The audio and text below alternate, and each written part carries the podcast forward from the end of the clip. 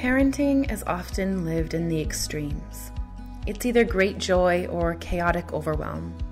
In one moment you're nailing it, and the next you're losing your cool. I want to help you find your way to the messy middle, to a place of balance. You see, balance is a verb, not a state of being. It is a thing you do, not a thing you are. It is an action, a process, a series of micro corrections that you make each and every day to keep yourself feeling centered. We are never truly balanced. We are engaged in the process of balancing.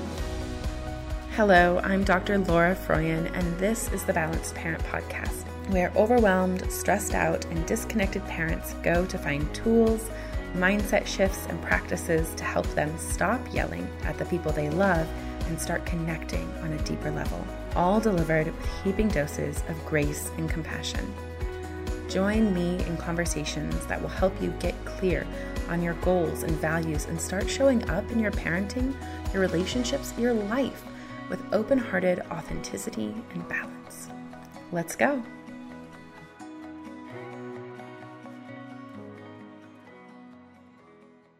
Hello, everybody. This is Dr. Laura Froyen, and on this week's episode of the Balanced Parent Podcast, we're going to be talking about spirited, challenging, strong-willed, amazing children, and how parenting them really can be seen as a spiritual practice and journey.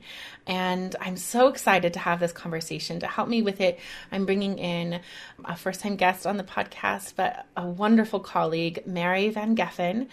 Mary, welcome to the show. I'm so excited to talk about this with you. Me too. You are so fun to be with. Oh, I agree. I mean, I feel the same about you. I'm so excited. It's okay to agree about yourself too. Why don't you just start off by telling us a little bit more about who you are and what you do? Okay. I am an international parent coach for moms with spicy and sensitive children. So not the ones that are compliant and just do what the books say to do, but the ones that, are highly spirited and strong-willed and spicy. And I do most of my work over FaceTime. And then I have a few classes that I've put together, but I'm real big on Instagram, and that's where I met you. And how did you get the call to start working with parents of spicy kids? I gave birth to one. Yeah. I came to my knees through having a spirited child that I did not know what to do with, and went down kind of a path of trying to get her to be diagnosed with something and really make sure it was her, not me, that was the problem.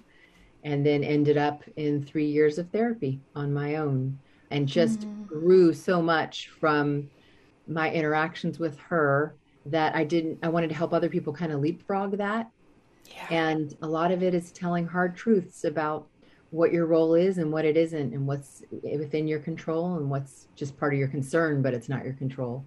Yeah. So I've lived it. I also have, like you, a compliant child. I think God cared about me and wanted one of them to be easy, but also it helps you know that what you have created or done, what is like literally attributable to your effort as a parent versus no, this is just how this being was born on this earth, and you're here to steward them, but not get them into shape. Yeah, I think that having a second child is a relief sometimes to me, because I think if I only had my one who is more challenging and sensitive and spirited, or whatever label you want to put on it, I would think it was all my fault. And now having another one, I can understand that there's personality and temperament, but I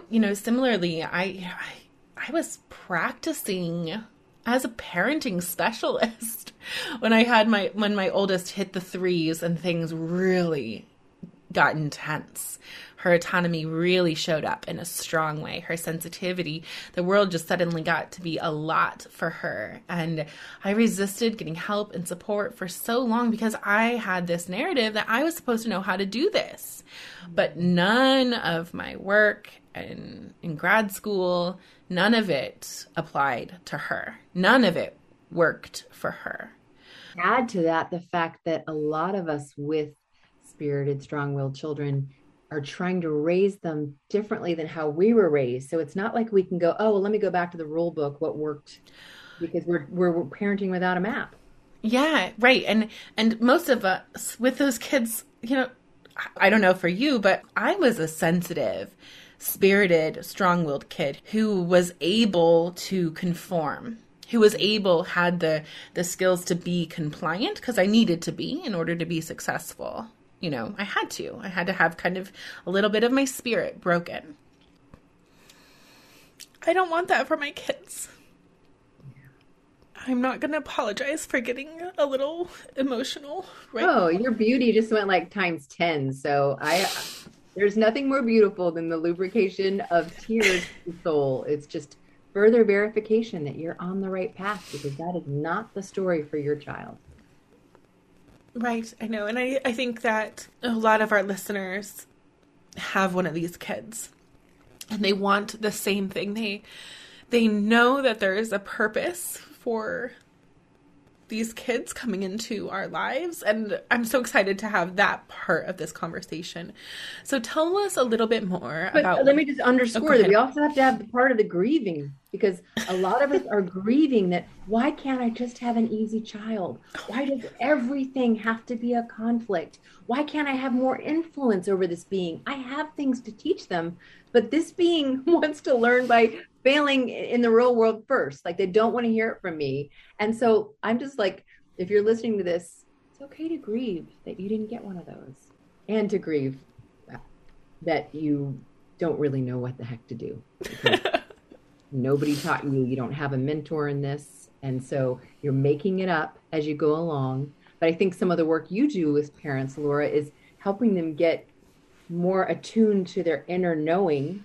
Yes. I know I do that too. Like, when you know what your core values are, it doesn't feel so conflicting anymore. Like, wait a second, compassion matters to me. Therefore, in this scenario, am I going to strong arm, or am I going to bring this magical compassion? So yeah, I think that's part of what I want to talk about today, is the spiritual process of parenting a spicy child. I agree. And I think that it can feel really lonely. And part of the reason why I do what I do, and I think why you do what you do, is so that people know that they don't have to make it up from scratch. They don't have to go it alone. That their friends at the playground who don't have one of these kids might not understand, but there are other parents who've walked this path before and can come alongside you and guide you. You don't have to do it alone. Yeah, don't ask those parents that say, hey, stay off that. And their kid goes, oh, okay, I'll stay off of it. They have nothing to teach you. You are an expert level. They are at the beginner spot. Yes.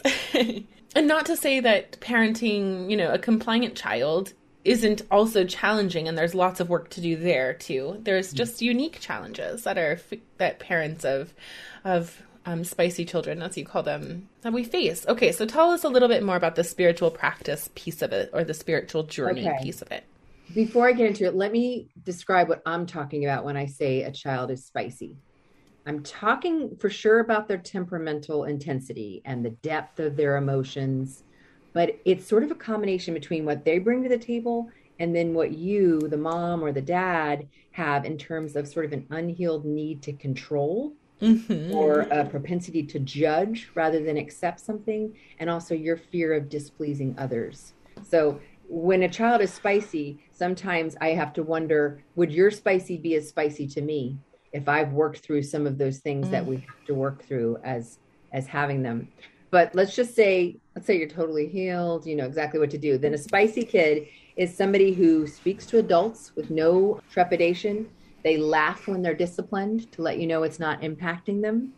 They are often not very consolable when they're upset and can't be rationalized with. They have a plan for how things are going to go, and they can't believe that you would get in the way of that. So it feels like they're looking for a fight, but more they're looking for you to just go ahead with their amazing idea. They have so much energy to spare.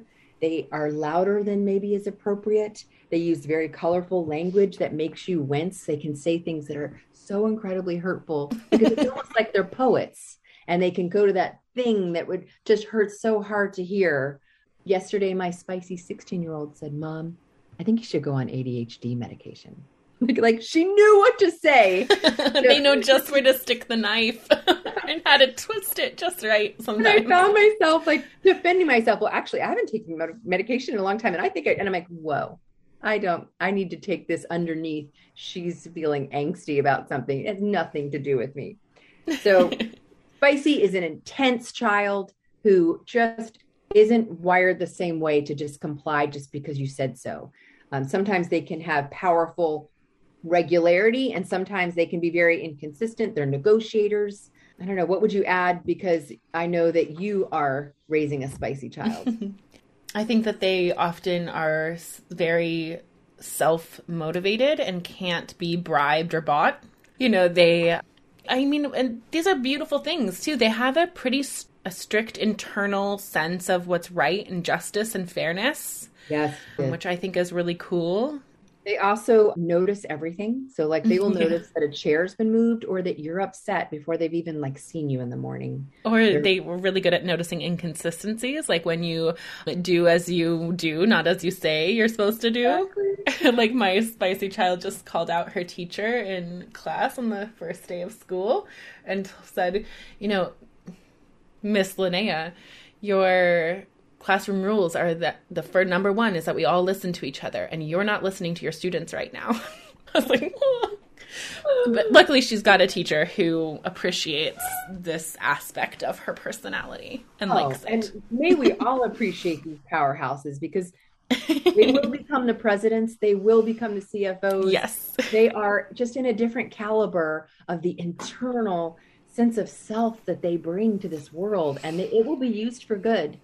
It will, if we can just hang on for the ride. Hang on for the ride and have a little bit of influence in how their life goes. Absolutely. So, you mentioned something before, though, that, you know, that what's spicy for me might not be spicy for you. And I really appreciated that you're bringing in this kind of family systems piece. These kids don't happen in isolation. They happen in an environment that's not suited to them. And whether it's an internal environment of ours that needs work, I think that is so important to, oftentimes parents come to me hoping that I will fix their child. And what in reality we need to do is that most of the time there is a mismatch in the parents' expectations and the reality of their child, and they need some adjustments so that the child and the parent can both be successful in their home, in their family. I really appreciated that you brought that up. That I think it's really important that we are brave enough to look at ourselves and the work we have to do. And, you know, you also said, you know, if I was this totally healed person, these things, when these kids show up at me the same way, I wouldn't get upset by it. But I'm not sure, you know, I think for me personally, I know in my experience with my own daughter, I had no idea that the buttons that she pushes were even there before she started pushing them. She has been like my biggest partner in helping me figure out what's within me that still needs healing and attention and kindness and compassion. She's so good at showing me that. And I think that I derailed us, but I feel like that's what we're going to talk about. Well, I want to add to that. When my daughter was, 3 or 4, I called a friend of mine who's a therapist, and I said, I don't like this person I'm raising. I wouldn't choose to spend time with her. And she said, gosh, have you thought about talking to a therapist? And I said, oh, I already did therapy in my late 20s. Like I did many years of it. So I'm good there. And she let me know about how you have a new remembering context at each age that your child is. Suddenly, when your child is 3, you are 3 again, just on the other side of a parent-child relationship. And so you might think you've healed your stuff, but you've never been 3 again. You've never been 4 again. And guess what? When your child's 14, you're remembering what it was like for you to be 14, and stuff's coming up. So can we please take the stigma off of having therapy or having help because we think we've already healed it? I just want to agree with what you're saying. Absolutely. I did this reel on Instagram a while back, and it was about healing while parenting. And someone came on and commented that parents should people should do that before they have kids. You should, and I just... Oh, bless the trolls. They're always the best. Well, that person wasn't a parent yet, so I don't think that they know. And they awesome. And, you know, I responded with compassion and actually got some information out of her. She was lovely. But she was parented by parents who blamed all their mistakes and transgressions on their own childhood. You know, so had really didn't take responsibility and accountability for their lack and their mistakes and their brokenness, and kind of excused it because they had bad childhoods and they were abused, and so they're doing the best that they can, you know, because they didn't have any good models. And I mean, yes, we are all doing the best we can, but I think that's a very different thing than actually working actively and intentionally to heal while you're parenting. It's a completely different thing than just blaming all your mistakes on your wounds, you know? Yeah. Yeah. Yeah. Anyway, but yes, I agree with you. You know, this is why one of the recommendations I have for my folks who are really working hard to heal themselves is that they carry a picture of themselves at the age that each of their children currently is. So when each of my kids has a birthday, I spend time combing through the photos that I have from my own childhood to find, you know, my 9-year-old picture, and I keep it on my desk so that I'm aware. So lovely. Yeah.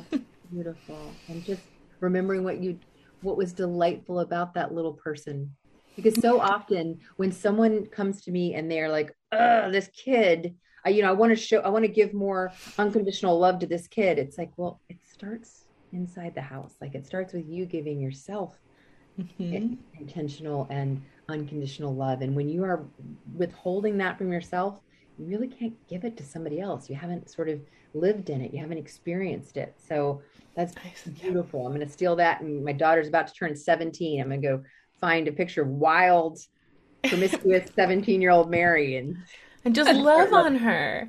See, like, I think it's so important too that it is really hard to love the parts of our children that went unloved and unaccepted, and, you know, in us when we were that age. And so seeing, you know, 17-year-old Mary and all of her wildness and her, you know, rebellion, and loving it, it's really powerful. Yeah. And that actually is kind of, you're reminding me that some of my journey when my daughter was young I was noticing myself labeling her in the same ways I had been labeled. Like, she's so bossy. She's so bossy. She's too much. And I realized, that's kind of how I think my mom thinks of me. Mm-hmm. And realizing, wait, is this a story that's fresh and new? Or is this a handed down generational wound? And so that's what's so beautiful about I spent some time looking back at pictures of me around 4 and 5 and saying, she was a spitfire. She was a joy. She had plans. She was a creator. Like, that's so different. She's a leader. Yeah. Yeah. Mm-hmm. The words matter. Oh, they do. And the energy behind them matter too. But if we are still thinking of our inner child as that bossy, dramatic, too much girl, and then we see it coming out in our own child, of course we're going to want to shut that down and squash it, because it's not safe. It's not. We learned that it wasn't safe to be that way out in the world. And of course we want to protect our kids. You know, so that you make it sound so altruistic. I love that. Well, our reactive parts of us, I do think have the best of intentions. They're just misguided. Mm-hmm. They're lost in time. They think it's still happening to us, and they don't understand that there's a new person driving the ship, right? This new us that they don't have our parents as the parent figure. They have us, conscious, awakening, healing people who are leading this family. Okay. So we got sidetracked. I love conversations that are like this, though. Beautiful sidetrack. Yes, it was good. Okay. So we went on this beautiful little wild goose chase down the side road, and now we're back to the spiritual aspects of all of this. Yes. Yeah, so let's take us there. Spirituality. Let's do it. Yes. I think that spirituality is, and especially a spiritual discipline, as showing up as a habit to embody love, to choose unconditional love, to move away from fear, and to just embrace goodness and gratitude. Mm-hmm. And I'm not talking positive toxicity or positive toxicness. Toxic positivity. Thank you. Yeah. I'm talking about more like that, the more consciousness we bring to raising a child who is not willing to go along with our flow, the more we kind of open up and let go of some limiting beliefs, some stuff, some old programming. And I kind of brought today 4 postures that I think help somebody in a position of raising a spicy child to lean into that spiritual walk, that discipline of becoming more love. Yeah, and becoming more full and whole too. More integrated, more aligned and authentic. Yes. Okay. What are the postures? Well, the first one is accepting that you are in charge of your child, but you're not in control of them. And when we can really embody that, like feel what it feels like to be like, oh, I'm not in control of whether or not she's happy about that limit, or I can't make him eat that food I put down. Mm-hmm. That's outside of my control. I'm just in charge of offering healthy food. So having, mm-hmm. just knowing what is mine and what is theirs, you know, like in the AA community, it's like be in charge of your side of the street. Yeah. You know, don't worry about theirs. And so redefining success as a mom of a spirited, strong-willed, spicy child is, how are you behaving? That's the behavior you have the most control over. Are you being the most regulated person in the room? Are you working and cultivating your calm? Are you choosing to stay with a soft face even when it's hard what's in front of you? That's more important than being in control, because you can't be in control. So I think a big part of this spiritual journey is I might as well open up my hands because I'm clenching and there's nothing in them. Mm-hmm. It's already all slipped through your fingers. Yeah. Ooh, that's a big one though. It's really hard to let go of control, especially if control is how we felt safe for so long in our lives. Yes. Mm-hmm. Especially if our childhood was a little bit out of control. You think, well, not in this house. In this house, we will be safe, and there will be order. Yes. Yeah. Yes. And so there can be order, but the order is you can know what to expect from the adults in this house. Mm-hmm. They stay calm and in their loving, even when their child is being disobedient or is not going along with the plan. Mm-hmm. And they stay loving even when that child is lost in their feelings and having some huge tantrums or upset. Your emotions are safe and allowed here. So that's a part of, you can't control when they're going to get upset, but you can control how you're going to meet them when they're upset. Yeah. Mm-hmm. Okay. So yes, accepting that we cannot control them, that where our power is within us and our response. Mm-hmm. Beautiful. And some of that means letting down your fear of what others think, because they might have a different way of defining good mom. Like, oh, wow, her daughter ran away from her in the grocery store. Is she a good mom? You know, you can't be in control of the fact that your daughter loves to run in a free space where she realizes you don't have as much of a control on her. That's part of her journey.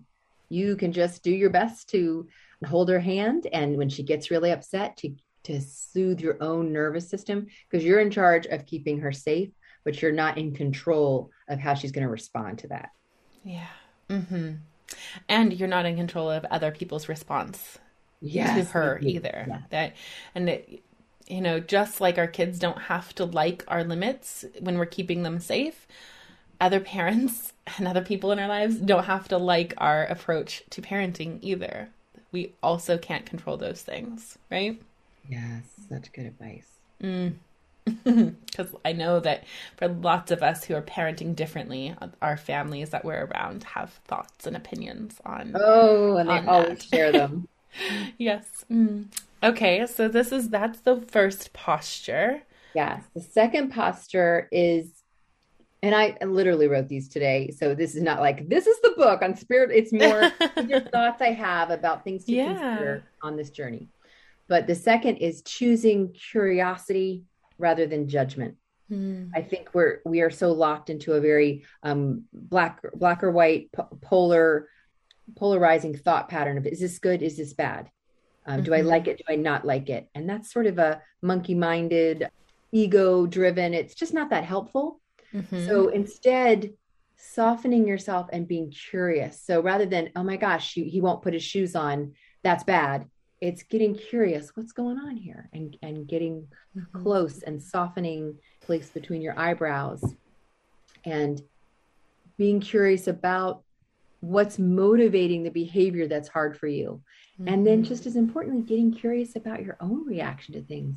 I remember getting so angry at my son when I would be putting his soccer shoes on in the car and he would be trying to run to his soccer team. Like, it makes no sense. But I would be like, can you stop?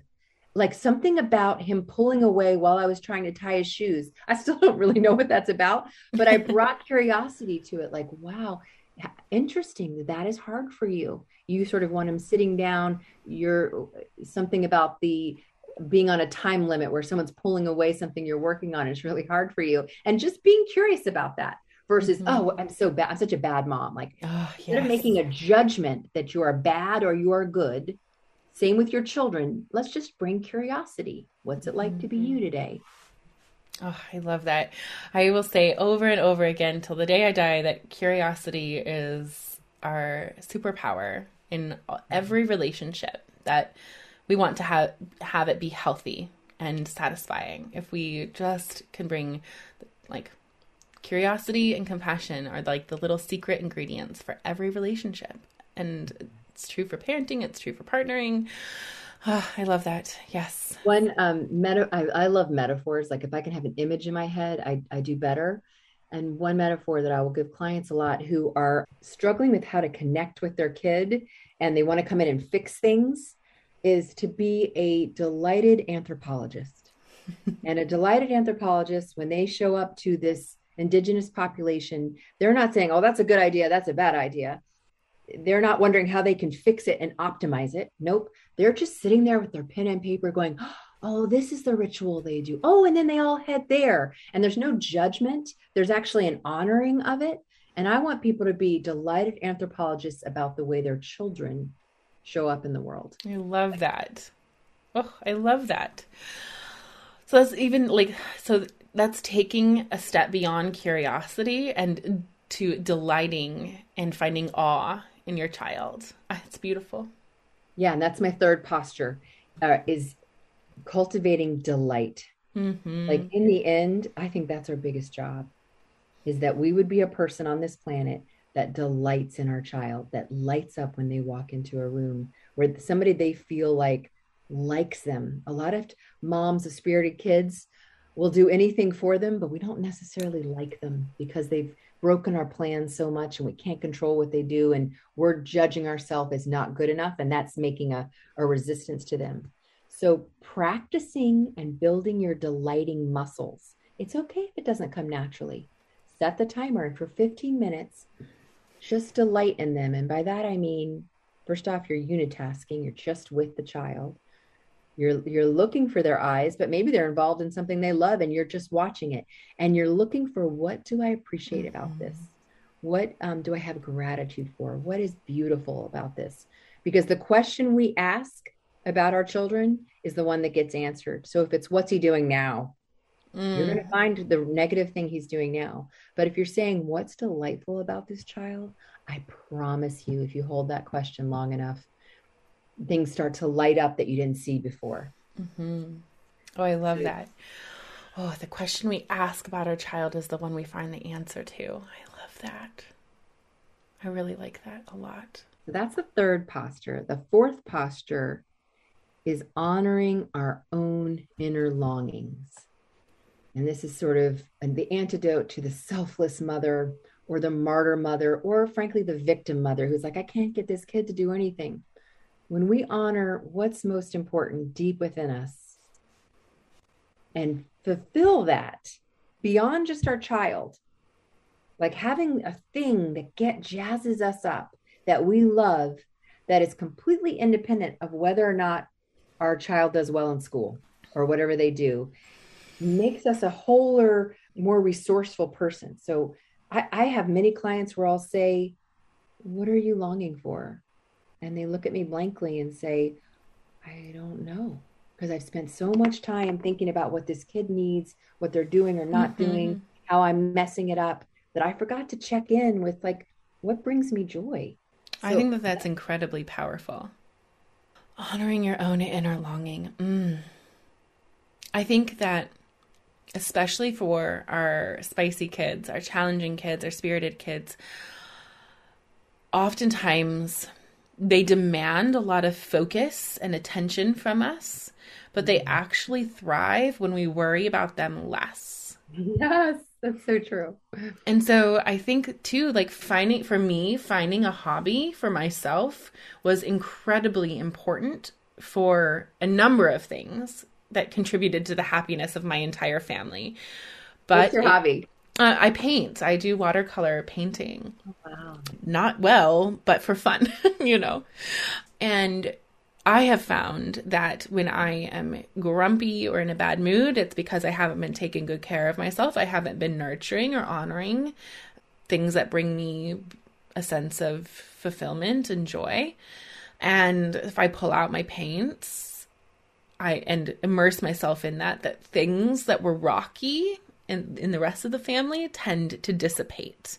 You know, if the one kid is in a grumpy mood and I focus on kind of finding pleasure for myself, she often goes and finds pleasure for herself. And then we meet up 20 minutes later and the air is clear and things are a little sunnier. So I really like that advice. And what you're reminding me of is, like, so often you're probably giving the same advice, which is you need some one-on-one time with your child, some special time to connect. Mm-hmm. And we're talking about special time to connect with ourselves. Yes, exactly. You've been ignoring your needs for so long. Yeah. And sometimes they're literally physical needs, like, oh, wait a second. I guess I've needed to pee for the last 3 hours, but I haven't given myself the chance to do that because I don't matter. I mean, I'm not sometimes. Or even so many of my parents that I work with, like, won't take care of their own physical needs because if they leave the room, the bigger one will hit the little one, you know, and they will come back to a disaster, you know. But yes. Yeah. Oh gosh. I think we do talk about that so much, about that one-on-one time with our kids, and we neglect ourselves so much, particularly when we've got a really demanding, sensitive child. Yes. Yeah. And being okay. Like, I've had clients where we've spent 2-3 sessions on unsticking the part of them that says, I can't have a break. I'm the only one that can deal with this child. And so realizing somebody else can come in that you're paying, you know, $15 an hour, and it won't be a magical time maybe, but it will be a beautiful restoration for you to have a break. It's okay to need a break from your child. Yeah. It doesn't make you a bad person. It makes you human. Yeah. And like, that's also part of this posture of being in charge, but not in control. So you can be in charge of you taking the break you need so you can feel rejuvenated and be your best self with your kid who is demanding, but you can't be in control of all the little micro interactions that they have with this caregiver. Yes. So I used to go out of the way, like planning things for the babysitter and my daughter. Like, I'm embarrassed by how micromanaging I'd be. I'd be like, okay, I've got this out for you, and after that, you'll do this. And I should have just left with the house in disarray and let them figure it out. They would have figured it out. And it's the same with partners. A lot of my clients too have, you know, the kid prefers one partner over the other, you know, one parent over the other. And there are times where you just have to get yourself out of the picture and let them figure it out. And it won't be perfect, and it won't be exactly how you do it. And they might come crying to you afterwards. That can happen, but yes, you're important. We matter in all of this. And not just because we matter for ourselves, we matter as people because we're humans, but because it helps us be better parents too. You know, I think that sometimes with things like this, parents will only do it if they know that there's a benefit to the kid. But I think it's important to just know that the fact that it benefits you is enough too. Yeah, it's kind of like that idea that, well, you can rest because it makes you more productive. How about you can just rest because you are human and you are worthy of rest? Oh my God, yes, exactly. Yeah. Okay, so I've loved this conversation so far. I think that lots of parents agree with what we're saying in principle, but walking the walk and in the moment, what do? You're at the park. They're refusing to get down from the top of the slide, you know, and it's time to go. They're clearly hungry. They're losing it. Like, what do we do with these kids? Do you have any sage advice there? Because well, I think we've been really, you know, in this beautiful kind of conceptual space, but no one's coming to save you when you're at the park with your kid. It's just you and her, you know, or him. Well, there's the work you did beforehand, which is you talked about how the ending will go. Mm-hmm. Said, so when we go, we'll leave at this time. And you might be sad that we're leaving. Sometimes you get sad, right? But mommy will help you. I'll hold your hand. And even if you're yelling, it's okay. We'll still leave because we'll need to come home. So you're casting that vision ahead of time about how it's going to go. Way ahead of time. Which also gives you permission, because sometimes we think, oh, should I be picking up this child? I don't know. You know, so letting them know, here's what we'll do, getting their input. Spicy kids love to say, well, is there anything you're going to want to do before we leave? Yes, I will have to swing on the swings. Oh, so good to know. And you will swing on the swings. But now we're at the park and it's time to go. Physical follow through is so important, because this is not a child that, well, I asked them, so they should do it. The asking is the starting of the process. Then it's you following through, not absentmindedly on the phone or talking to your friend. It's you coming, connecting with them, which means eye contact. You're physically close to them. Not in an intimidating way, but in a connected way. Yes. Yeah. Thank you. You're connecting with them. And they see you and you see them, and there's a slight smile to your face. And then you say, it's time to go, and keep your hand on them and say, you know, it depends on the age we're talking about. But a lot of times I would say, do you want to walk to the car on your own, or do you want me to carry you? It's not a threat. It is literally the two options we have for getting there. Mm-hmm. If there's huge feelings to be had and you have the time, you can sit with them, because I'm a believer, like, every time you stay regulated and sit with a child having a huge feeling, you've just like built up a little bit of the foundation of their mental health. Mm-hmm. And they are becoming just that much better at calming themselves later. Sometimes we don't have the time for that, but if you have the time for it, staying with them and just being empathetic. I know you don't like to leave. Doesn't mean we have to change the limit, but we can see them and come alongside them with their sadness that they have to leave. But I would stay physically close with a spirited person. Like, it's not going to, because then all of a sudden you're chasing them. There's also adding an element of play. Anytime we can sprinkle play on it. Like, when I go to the car, I'm going to hop like a kangaroo. How are you going to do it? I'm going to be a cat. Well, come on, meow, meow, let's go. Right. So yes. There's also the healing afterwards of telling the story of what happened, mm-hmm. giving words to a small child when things kind of went out of control, whether that's literally you apologizing, or it's more like I wrote a healing story once for my daughter that was called, she just wanted the mashed potatoes not to touch the chicken. And in it, the mom drags the daughter to her bedroom. And the daughter did not like that. The daughter liked it when her mommy was gentle. And then the mommy said, you deserve a gentle mommy and to always be treated with kindness. And it wasn't if you do what I want, just always. She always deserves to be treated with kindness. Let me tell you, as Mary Van Geffen, the international parenting coach, I was not always kind, right? So it's okay. We can't rake ourselves over the coals. We have to forgive ourselves and talk about it, and then make promises that we can keep about how we're going to show up. That's a little bit of a tangent. But no, it's so good. I love this idea of a healing story for those times where it's been really hard, and helping a child make sense and craft a narrative that's healthy, instead of leaving them to their own devices to draw their own conclusions about what happened and why. I think that is a beautiful recommendation to be doing, because they will draw their own conclusions about why they got dragged to their room, or why, you know, you lost your cool and you yelled. They will make conclusions. They are crafting and building their internal working model of themselves and others right now, as we speak. All of our little children are. And so giving them a healthy connection-based narrative, one where you're taking personal responsibility and accountability for your own mistakes, it's so beautiful. It's a beautiful thing to be doing, instead of leaving them to their own devices to draw their own conclusions. I also think too, like in the moments when things like when their kids are dug in on something that they want, I find for my kid that wishful thinking really helps them, because I feel like she and many kids like her can get really focused on their vision of what they wanted it to be. And so using wishful thinking has been really helpful for me. So I'll just tell a story. So one time when my oldest was probably 5 and my youngest was 3, she came down from getting dressed and was in this beautiful pink dress. And my 5-year-old, who had 15 beautiful dresses, saw that pink dress and wanted it and was losing it over the fact that, why does Evie get a new dress and I don't have a new dress? And why did she get it and I don't, and I want it?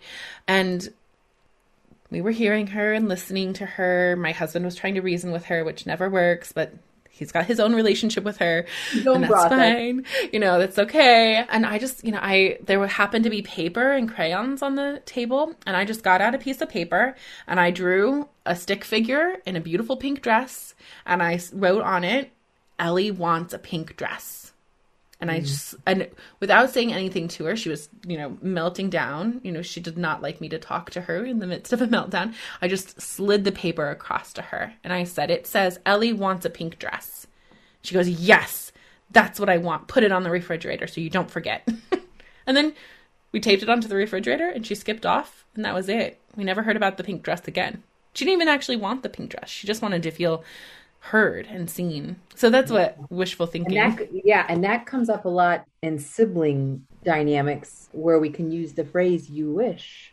Yeah. And I just came off teaching. I have a sibling course if anyone's interested. It's just 2 hours of learning how to create a more peaceful sibling environment. But one of the things that a lot of parents aren't as comfortable with is letting out negative feelings about a sibling. And so when an older sibling maybe says, "I hate her," we say, "No, you don't. That's your best friend. No." But instead, we can take that child into a private area and say, I bet you wish that it was just you and mommy today at the park. Or is that true? Are you wishing? And that's a beautiful way of helping them release and share what feel like heavy, dark feelings, especially if the adults never want to hear it. So yes. I think of that as also wishful thinking, is allowing that to be said outside. And your example of putting in writing a wish is also pretty powerful on the calendar. So when a spicy one's like, "I never get to sit in the front seat," you can say, "Oh, you really want to sit in the front seat. Let's go put it on the calendar. What day do you think we should do it? Or let's put it on the list of things that absolutely must happen for you." And it's like you're taking it seriously, and they get that you keep writing things down that matter to you in your calendar. So if it matters, write this thing down. Yeah, absolutely. Yeah, no, it's interesting that allowing all of the dark thoughts and emotions and feelings, allowing it all, I think gets it out faster, helps your child feel so much more accepted. And what we resist persists, right? And so if we're resisting those negative feelings between siblings, I love that you mentioned taking them off to the side. I think that it's their relationship, it's their sibling relationship, but I do think we have a duty to protect their relationship from each other in their worst moments. So yes, taking, it's okay to hate your sister at times. We don't have to let you say it out loud in front of your sister in a way that could hurt her, and hurt your relationship.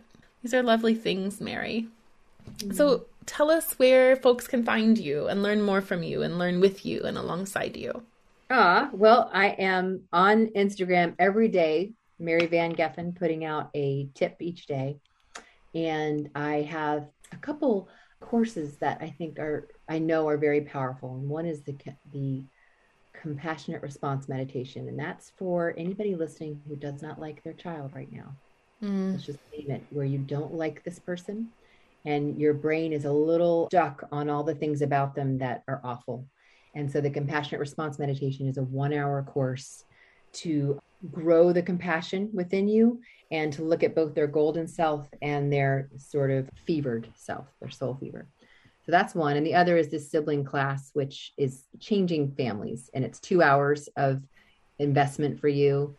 And included in it is me role playing how to handle a conflict. What is your role? What can you walk away from and say that's theirs? And what does it look like to teach them healthy conflict resolution skills? And I've broken it down into a step-by-step process. That sounds great. Great. Well, thank you so much. This is so much fun to talk about all of these things. I feel like I've met a kindred spirit when it comes to our spirited, challenging, strong-willed, or whatever, whatever label gets put on these kids. It was really lovely to get to connect with someone who sees things this way and that we can all know that we're not alone. Yeah. It's good to be your coworker. I agree. It's so wonderful to have colleagues like you. Well, thank you. Okay, so thanks for listening today.